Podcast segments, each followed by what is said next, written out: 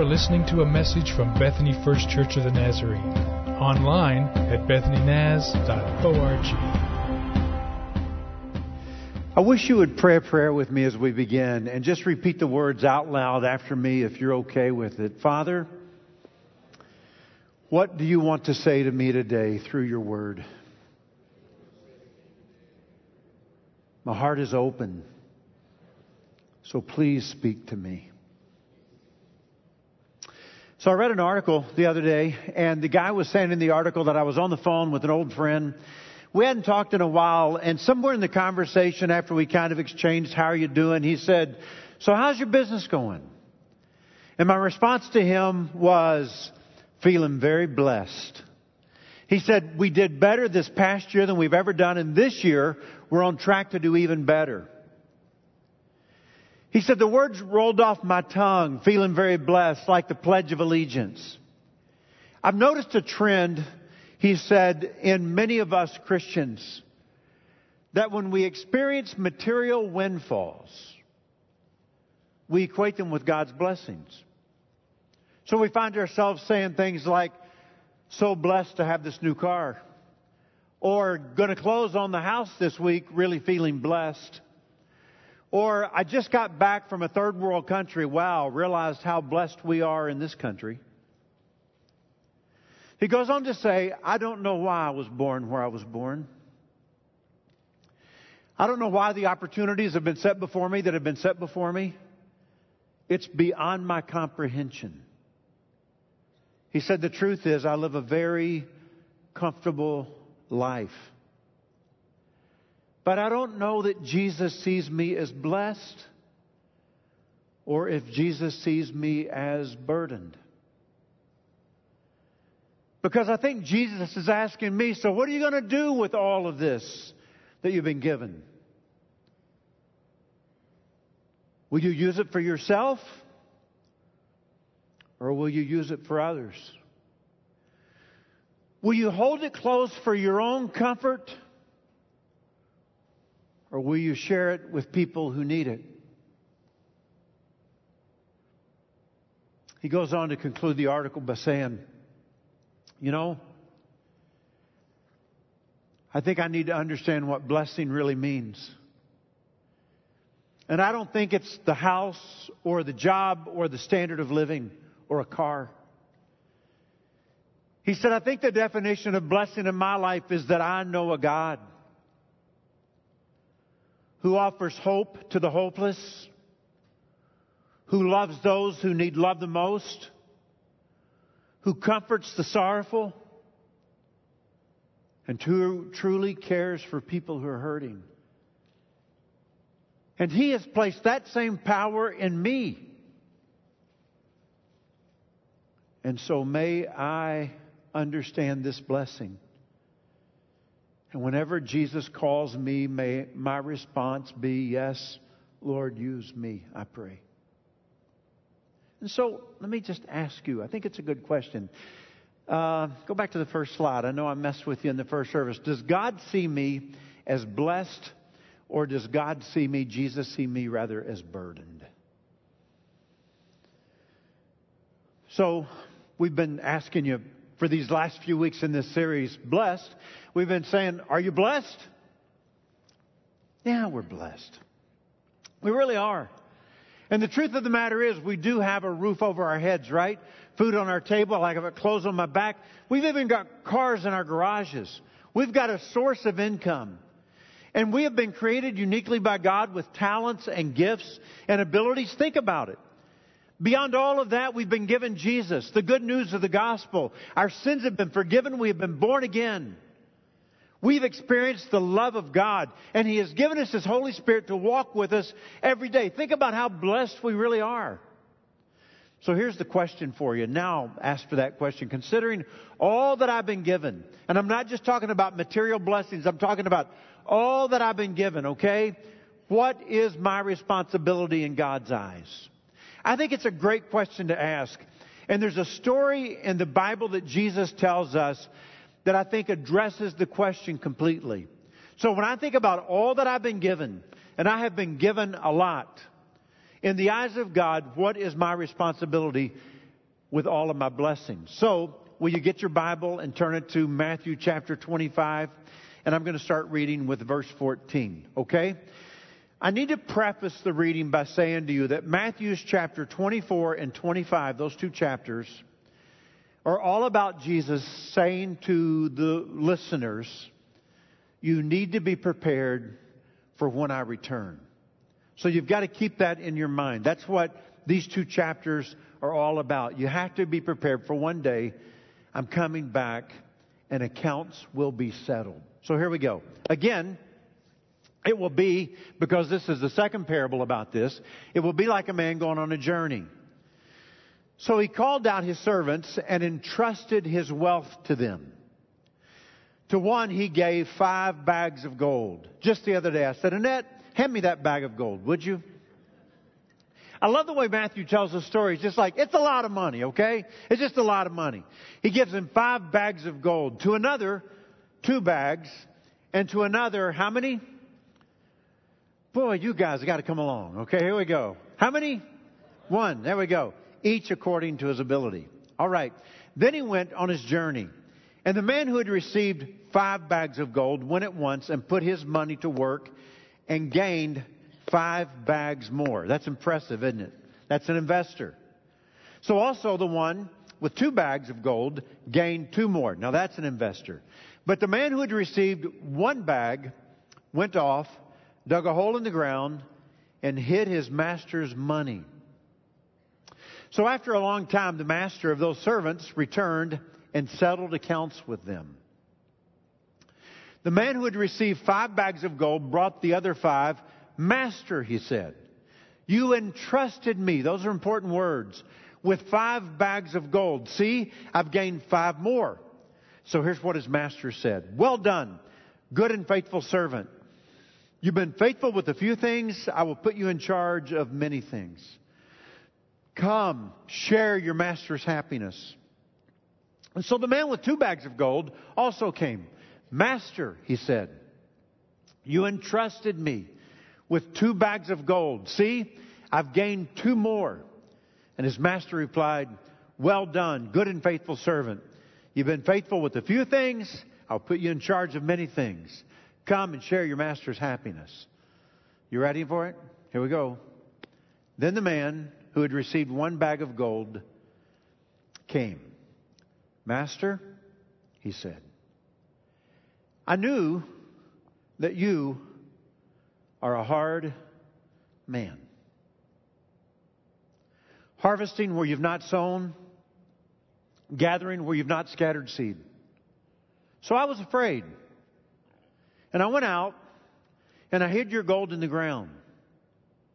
So see, here's what belongs to you. His master replied, You wicked, lazy servant. So you knew that I harvest where I've not sown and gather where I've not scattered seed? Well, then you should have put my money on deposit with the bankers so that when I returned, I would have received it back with interest. It gets worse. So take the bag of gold from him. Give it to the one who has ten bags. For whoever has will be given more, and they will have an abundance. Whoever does not have, even what they have will be taken from them. And throw that worthless servant outside into the darkness, where there will be weeping and gnashing of teeth. How many of you would say, that's my favorite story in the Bible right there? That's it. I know it's hard, isn't it? I mean, it's, it's a tough story. So, you know, as a pastor, I would say weekly, it's seldom that this doesn't happen. Somebody will drop a book by the church or hand me a book on Sunday morning. Hey, pastor, this book I loved. I thought of you. I bought you a copy. Or somebody will email me an article or in a video or they'll text me something, thought of you when I saw this, and I appreciate every one of them. If you ask me, do I read every book from cover to cover? It depends. Do you watch every video? Well, it depends. So not long ago, somebody sent me a video. And when I clicked on the video, I immediately saw that it was 17 minutes long. And I asked myself, I wonder how long I will watch the video. I watched all of it. It's the story of a guy named Alan and a woman named Catherine, and their last names a little different from yours, Barnhart. They own a big company in Memphis, Tennessee. It's, it's a big machinery company. They, they own and lease some of the biggest cranes in the world. They, they move things along interstates that are almost impossible to move. And so when they were young and newly married, the father and mother of Alan said to Alan and his brother, the two guys and their brothers and their spouses, We're tired. We don't want to work anymore. The company's good, but it's got so much potential. If you guys want it, you can have it, and you can grow it into a great company. And so now they've got a decision to make. Are we going to take on the company? Is this what we're going to do with our lives? And so Alan said, I began to study God's Word deeply. And after I studied God's Word for a time, I came away with two takeaways. The first was this stewardship. God owns everything. We're just stewards. But God's the owner. He said the second takeaway after studying the scripture was wealth is a dangerous thing. The enemy use, loves to use greed to destroy people's lives. So he said, when we made the decision to take over the company, my brother and I, we started with three ideas. Here was the number one idea God owns the business, not us. This is God's business and we're just stewards. The second thing we decided was we will limit our income. We will never become wealthy people no matter what the business does. So we're going to put a limit on our salary right now we will live modest lives. In the video, I saw the home they live in, the cars they drive. I think modest would be an understatement. Here's the third thing we're going to make ourselves accountable to those two principles. So when we hire somebody, we're going to say to them, God owns this business, and the fruit of your labor will never increase our lifestyle. So Alan said, God bless the business. So we started with 10 employees. We now have over a thousand employees. We started bringing in a million and a half a year. We now bring in 400 million a year. Did you hear me? 400 million. He said the first year that we made money, we thought we're going to fund some ministry partners. And that year we gave away $50,000 and we thought this is so cool. But the next year we gave away $150,000.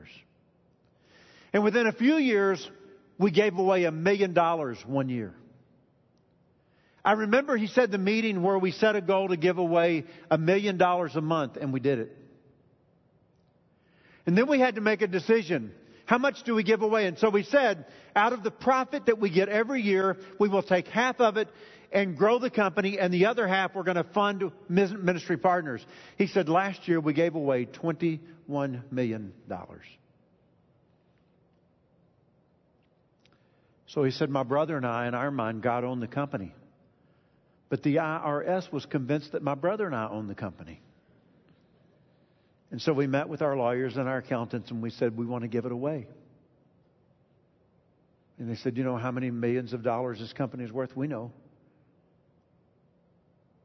And so now the company is in a trust. We can never touch the value or the worth of the proceeds of the company.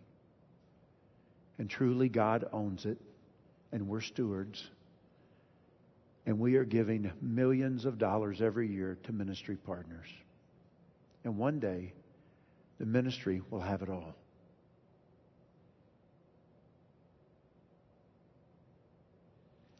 So I watched the video and proceeded to feel completely awful about myself. I felt so challenged. Because I don't think about money like they think about money. On the other side of that conversation, neither do I think that every dollar that God gives me, He gives me just to spend on myself so I can just get richer and fatter and whatever. Nor do I have this attitude that I want to just save as much money as I can possibly save and go buried in the ground because, well, you can never save too much and who knows when you're going to need a gob of money. I don't think that way either. But here's what I thought about them. I think they see their lives as a funnel, not a barrel. And as long as the other end of the funnel is open, God just pours resources into their lives by the millions, and it just kind of pours through them, and then it just goes into their ministry partners. They see themselves as a funnel, not as a barrel. A barrel is where you just keep getting it fuller and fuller and fuller and fuller, and then you kind of start rounding it over the top. Do you see your life as a funnel or a barrel? And so you come into church on a Sunday morning and we read this story that's kind of a hard story and we say, God, what do you want to say to me through this? And there's a few truths in this that I've got to deliver well to you this morning because they are life changing principles. Here's the first one.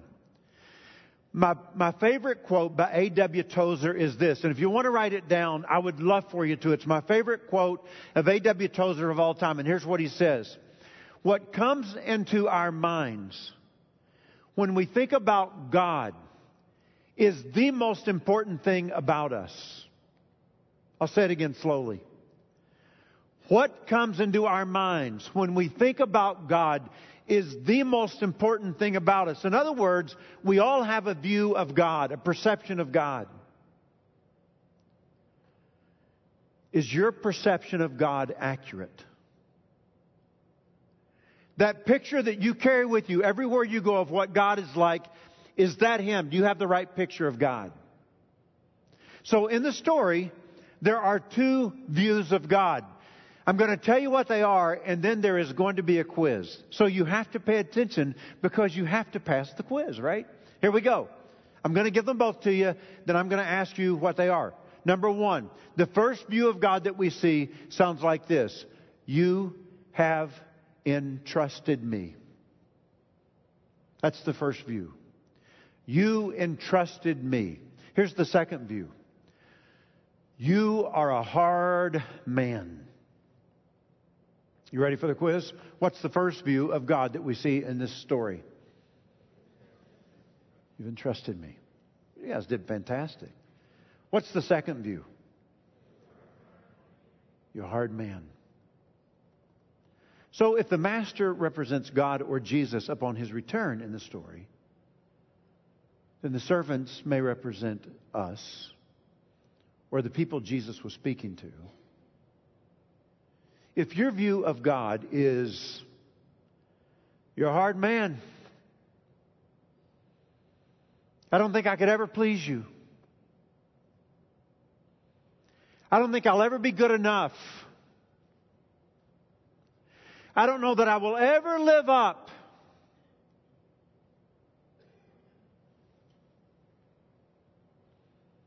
I think I'm going to spend my whole life falling short of your expectations of me. Is that your picture of God? Like an earthly father that can never be pleased? Here's the other picture. Look at the words. You entrusted me. So I just want you to look at these words for a minute and tell me what you see when you just focus on the words.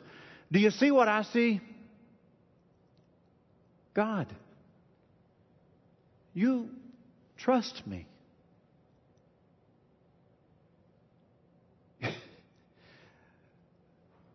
Are you kidding me? You trust me? All of this that I've been given? You trust me with all of this? God, are you telling me? Are you, are you serious, man? Do you, do you actually you trust me with all of this that you've given me? See, see, your view of God determines so much how you view what you have been given and what you will ultimately do with those things. It, th- this is the hard part of the sermon. It's a hard part of the story. It's the, um, you know, what? You didn't do anything? Take this guy and take the bag of gold from him and throw him into outer darkness. The only person in the story who is punished is the guy who did not invest. And, and, I've, and I've toiled over it and I've struggled with it and I've looked at the passage every way that I know how to look. And this is the only conclusion that I can arrive at and it's this. We will be judged according to what we do with what we have been given. I don't know what else to say. I, I know it's not inviting. I know it's not beautiful. I know it's not precious. I know it doesn't warm our hearts, but I think that that's what is being said in the scripture. We will be judged according to what we do with what we have been given. I don't know what else to say.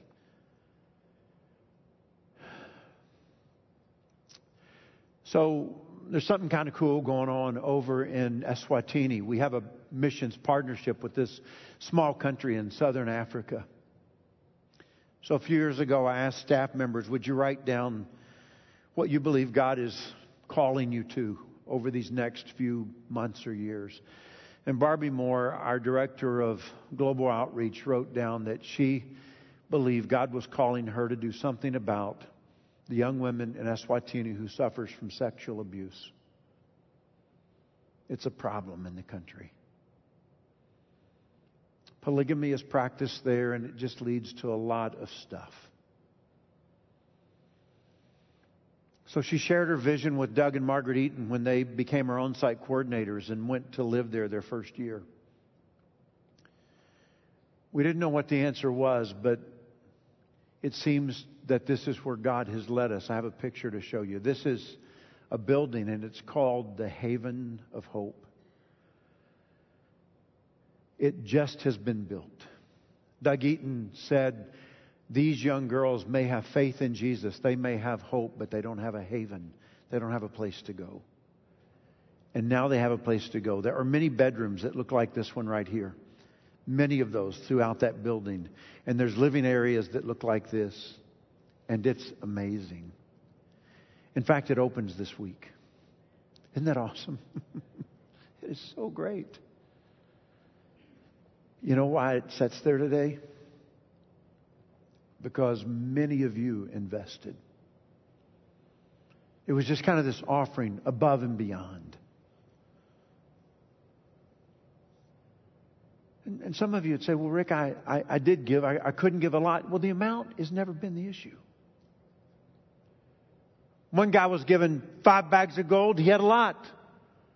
Another two bags of gold, another one bag of gold. It's never been about how much you have. The question is always, do you invest? Do you remember the story about one day Jesus is at the temple treasury and, and, and there are these people coming and they're bringing their offerings to the temple and rich people brought a lot of money. And then there was this little poor widow and she brought two copper coins. The Bible says worth about a penny. And she put in the two little copper coins and Jesus says to his followers, she gave more than all the others. Because the rich gave out of their abundance, but she gave everything she had. See, it's not about how much I've been given. It's about whether or not I invest what I have been given. That's the other truth in the story. You say, Rick, I, I live so comfortably. If we try to compare ourselves to people living in third world situations today, or even some people who live in our very own city. When I read the numbers about homeless children in Oklahoma City, I'm done. It finishes me. So if I live so comfortably, what, what am I supposed to give? I mean, tithe is easy. I mean, that's a round number, 10%. It's not hard to calculate. Good. I got a number. I'll give the 10%. That's great. It's the way God has funded His work now for thousands of years. This old church, 110 years old, you understand that for 110 years it has stayed alive because people have given 10% of their income week after week after week after week. But when I read the New Testament, it seems like it's different. It seems like Jesus has this narrative that says really everything belongs to God. And so I can't give you a number. How much do I give in offerings beyond my time? I don't know. I think you look at everything you've been given, you say, well, I've, I have good health. I've got some possessions. I've got some talents. I've got an income. And I think it's a matter of coming to God and saying, God, you've given me all of these things. How do you want me to invest them? in the things that matter so much to you.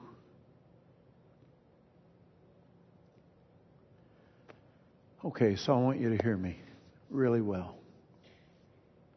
Do you know what I think one of the greatest blessings we've experienced as a church in the last many years is? This is my opinion, okay? One of the greatest blessings that we've experienced in this, in this community of faith in the last several years. Do you know what I think it is? I think it is the sanctuary renewal. Hang on. Giving campaign.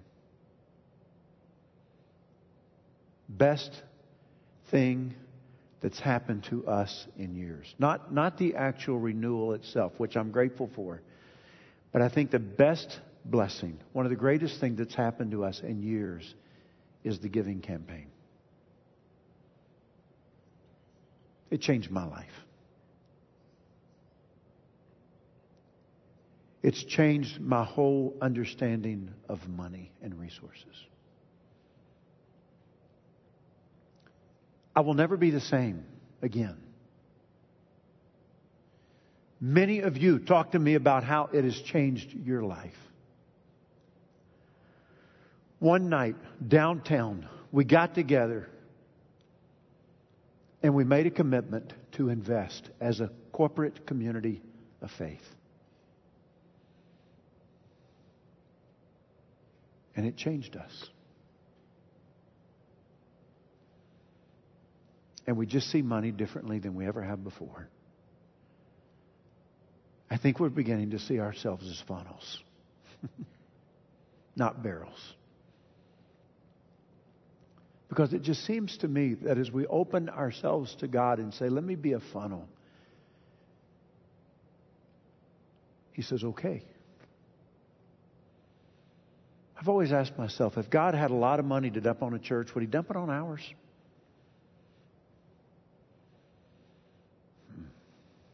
God's doing stuff.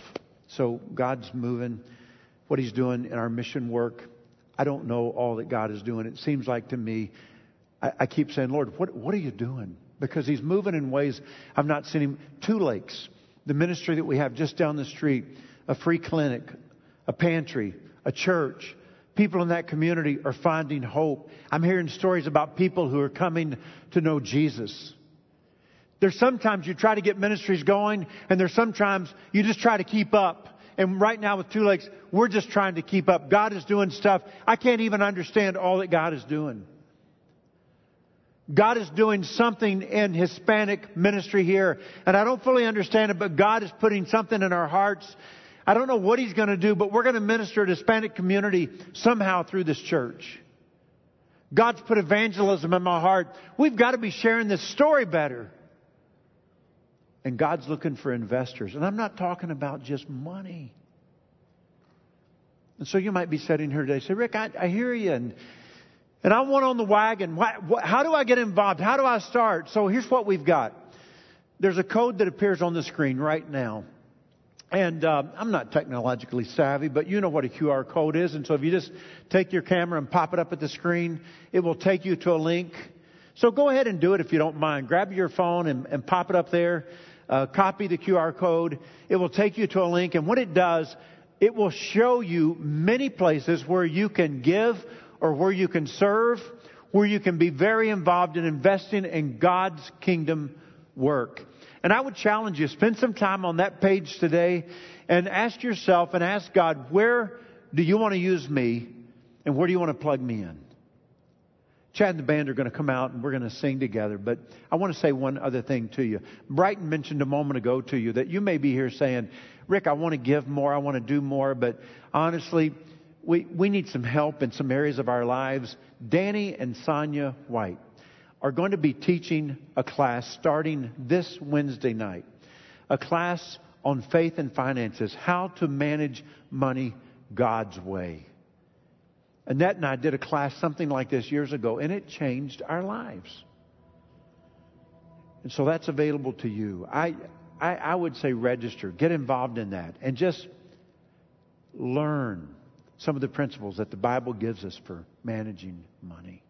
Father, I come before you this morning realizing how blessed, and my heart is filled with gratitude. And I'm filled with joy because of your blessings, Lord. But I, I know that I'm responsible today. And so show me what it is. How do you want to use me? What's my responsibility? Guide me by your Spirit in these next steps of my life. And I pray this in Jesus' name. You have been listening to a message from Bethany First Church of the Nazarene. Visit us online at bethanynaz.org.